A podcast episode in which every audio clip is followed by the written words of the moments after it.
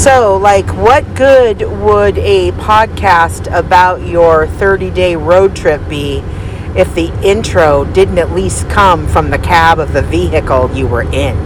Hmm? Welcome to another episode of the Terry Summers Podcast.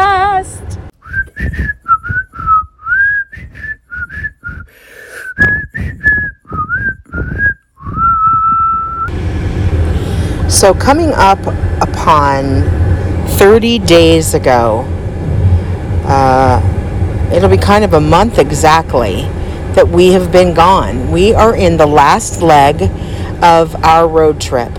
I will be expanding and expounding on uh, the details of it in next week or a soon to be recorded episode.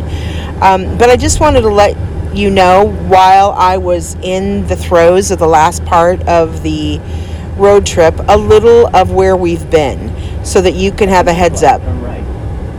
Uh, this will be a short uh, episode today, but on the 12th of July, Jonathan, myself, and Dixie Daisy um, took off on a road trip that had many intentions.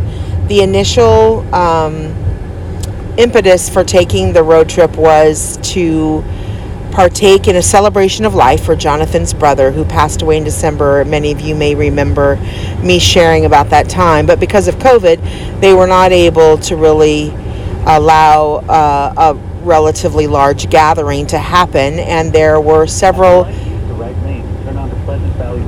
that's the in directions of where we're going. Um, they had several family members that really wanted to participate. So in Michigan, they set out to have a celebration of life, and we set out for Michigan, which took us through a number of states: New Mexico, Texas, Oklahoma, Missouri. Indiana, Illinois. I don't know if they're in that order, but we finally did get to Michigan, and I'll tell you more about that. But then we headed also from Michigan, given that we had traveled already, we wanted to see uh, Vermont. So we went from Vermont to New Hampshire to Maine to Massachusetts, saw friends that we hadn't seen in a long time, Cape Cod, and then we turned around and headed back. 1.8 miles.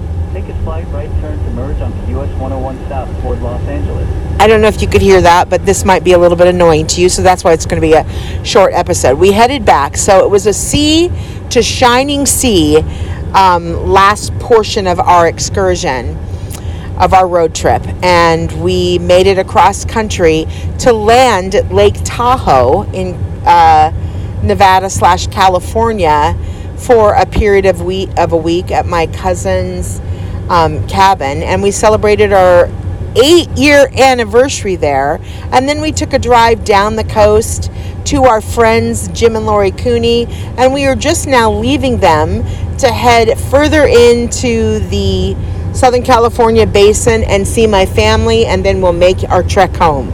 So I wanted to have a little opportunity just to share about um, the road trip while we were actually road tripping. It's that part of me that's like uh, more authentic than I need to be. But we have made. Take a slight right turn to merge onto US 101 South toward Los Angeles. In one mile, take a slight turn to US 101 South towards Los Angeles, is what we were just told to do.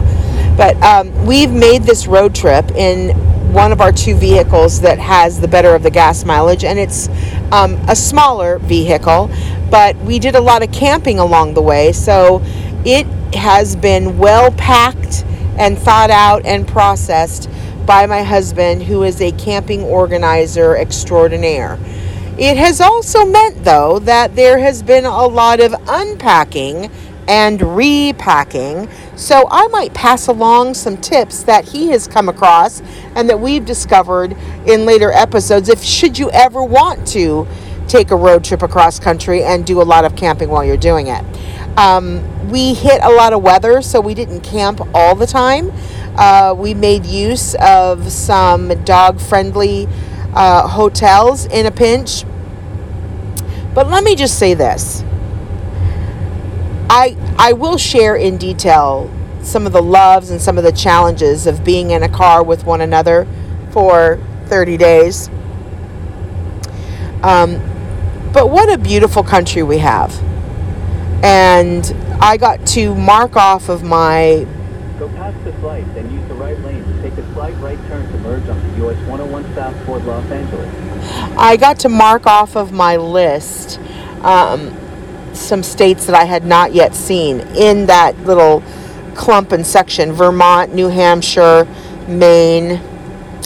Uh, I'd been to Massachusetts, but we went there and then we came back through Rhode Island. So I have now been through, seen, and experienced to some degree uh, all of our mainland U.S. states. I just need to get Alaska in, and I promise you we will do that. But it has been a um,